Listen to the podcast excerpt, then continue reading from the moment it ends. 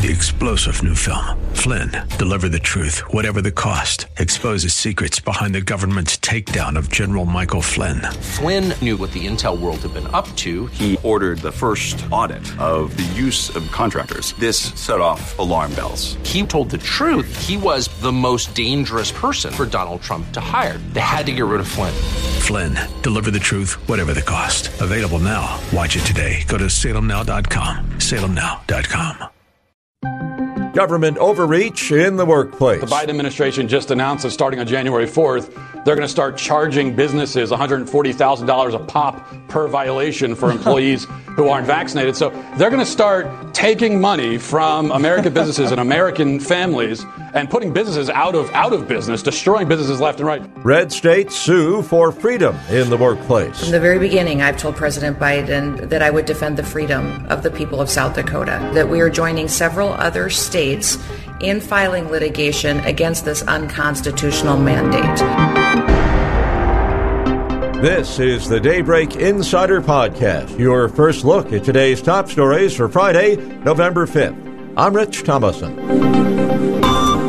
Virginia Governor elect Glenn Youngkin, the first Republican elected to statewide office in the Old Dominion since 2009, tells the Salem Radio Network that he and his team went to work the day after the election, naming his transition director. Longtime campaign chief operating officer Jeff Goettman. We're working on transition. We were in the office yesterday working on it, so we got started on uh, you know within within a few hours of uh, of having that great crowd with us uh, at at our at our announcement, and and uh, we're already moving. Youngkin says he's reviewing the powers afforded the executive branch by the state's constitution. We've been through that a bit over the course of the last ten months. Um, and you know we're we're really looking forward to working with our uh, with our uh, majority in the House of Delegates, uh, which you know there's still some races that I think have some have a little bit of counting to do, but sure looks like we've got a, a good majority in the House of Delegates. That was awesome.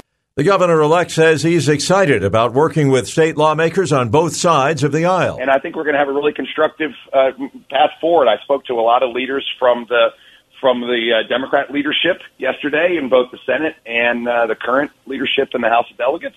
Determined to keep his campaign promises. And we're just going to have a constructive path forward. I mean, the kitchen table issues that were at the heart of this uh, election process of low taxes and, and education, of course, and better jobs and safe communities. The House preparing to debate and vote on a revised draft of President Biden's now $1.85 trillion and growing domestic policy package, as well as a companion $1 trillion infrastructure bill with Democrats eager to show voters they can deliver on their priorities. House Speaker Pelosi asked if the failure to pass the two bills contributed to Democratic losses Tuesday night. Getting the job done, producing results for the American people is always very positive. Pelosi saying the bipartisan Joint Committee on Taxation agrees with President Biden about paying for his enormous social and climate spending plan. We have been very conservative in everything, every estimate that we make so that it truly is formidably paid for. Daybreak Insider's Bernie Bennett says House Minority Leader Kevin McCarthy sees the Republicans possibly flipping more than 60 House seats in next year's midterm elections. McCarthy and his GOP conference will be looking to replicate the Youngkin victory in congressional races across the country next year. He says Republicans warned Speaker Nancy Pelosi her policies were losing with the public. We have warned Speaker Pelosi almost every day that she's been in the majority this year. Minority Whip Steve Scalise says Democrat policies failed to win. That kind of big government socialism was rejected overwhelmingly by the voters in Virginia. Republicans need to flip only a handful of seats in 2022 to take back the majority. Meanwhile, former President Trump tells the Chris Stigall show on AM 990 The Answer in Philadelphia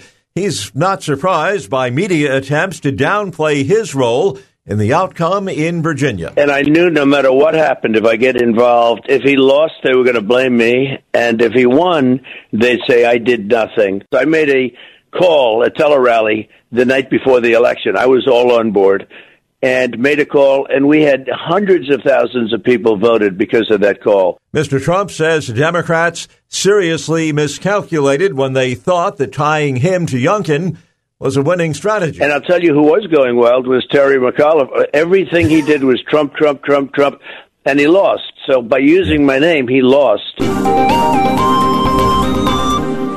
Daybreak Insider's Eric Cudd says President Biden's new vaccine mandate for employers with 100 or more workers goes into effect January 4th. The new rule says workers must show proof of vaccination or test weekly to show a negative COVID result. The New York Times estimates the measure will cover 84 million private sector workers, including an estimated 31 million workers who are currently unvaccinated. The Occupational Safety and Health Administration says companies that fail to comply could face penalties of nearly $14,000 per violation. NPR reports estimates show a record 4 million workers in the U.S. have already resigned from their jobs due to the effects of the pandemic on their life. What's been called the Great Resignation saw workers feeling undervalued and re examined how they spent their time. This new restriction has analysts fearing that it could further devastate the U.S. economy. Alfredo Ortiz, president of the Job Creators Network, told Salem Radio it could worsen the supply chain crisis. It is going to be disastrous,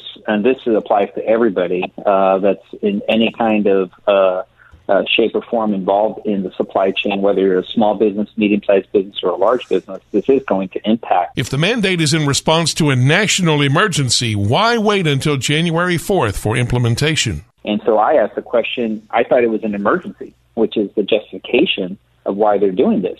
Well, I, I, I haven't heard of an emergency that takes you know time off for a holiday. Is it an emergency or is it not an emergency? Because if it, if if it were as such, I would imagine that they'd want to implement it today, uh, not you know after the holidays. The president of the Job Creators Network says his group has filed a lawsuit asking the Biden vaccine mandate be put on hold. We actually believe this may end up in the Supreme Court. Uh, but until that decision is uh, finalized at the court level, um, we ask that this basically be put on hold. And several states are filing lawsuits against the administration over the new rule. Attorneys general for about a dozen GOP led states have announced that they will work to block the labor rule from taking effect January 4th. South Carolina's Alan Wilson called it garbage and unconstitutional. North Carolina Senator Richard Burr spoke out against mandates. Back away from mandates and instead Use your platforms to educate, encourage, inform. The Daily Wire, a conservative media company, has filed a challenge already in federal court, as did companies in Michigan and Ohio. But the Biden administration is voicing confidence it does have the right through OSHA to enforce workplace safety rules. Jackie Quinn, Washington. Daybreak Insider's Andrew Stewart notes that with the economy reeling from supply chain and logistics issues, many wonder what the new jobs report for October will show. Economists have forecast that employers added roughly 400,000 jobs last month. So says a survey of economists by data provider FactSet. That number would mark a stronger showing than the average monthly gain of 280,000 jobs in August and September but this would be well below the vigorous increases of about a million jobs each in June and July. Looking at the weekly employment report, the number of Americans applying for jobless benefits dropped to a pandemic era low last week. Jobless claims dropped by 14,000 to 269,000. Another sign the job market is healing after last year's coronavirus recession. In fact, companies are complaining they can't find enough workers to fill their job openings. They say they have to raise wages, offer signing bonuses, and provide better benefits and working conditions. The nation is still, though, 5 million jobs short of where it was before the pandemic hit the economy in the spring of 2020. I'm Rita Foley. Since topping 900,000 in early January, unemployment applications have fallen more or less steadily ever since and are gradually moving toward pre-pandemic levels of roughly 220,000 a week. Overall, 2.1 million Americans were collecting unemployment checks the week of October 23rd, down from 7.1 million a year earlier.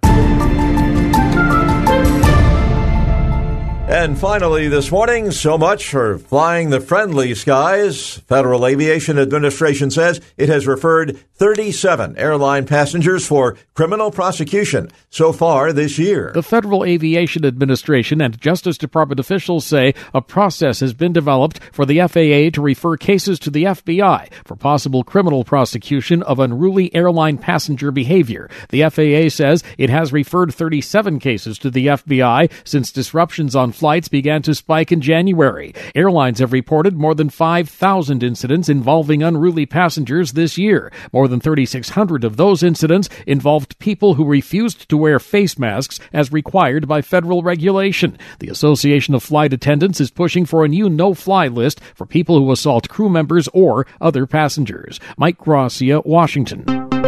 Subscribe to the Daybreak Insider podcast at Apple or Google Podcasts, Spotify, or SalemPodcastNetwork.com. Get our companion Daybreak Insider newsletter each morning at DaybreakInsider.com. Ongoing coverage of breaking news and commentary at SRNNews.com and TownHall.com. Thanks for starting your day with us. Join us again on Monday. I'm Rich Thomason.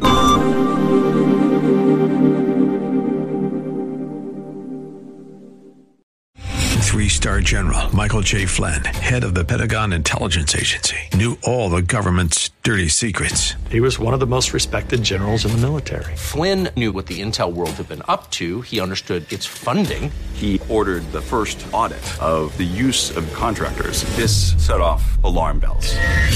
The explosive new documentary, Flynn, Deliver the Truth, Whatever the Cost, and covers the facts behind this scandal. Flynn told the truth. He was the most dangerous person for Donald Trump to hire. I find out the worst enemy that I'm going to face in my life is right here in America. They took my assessment and they wanted me to change it. And I was like, I'm not changing it. They had to get rid of Flynn.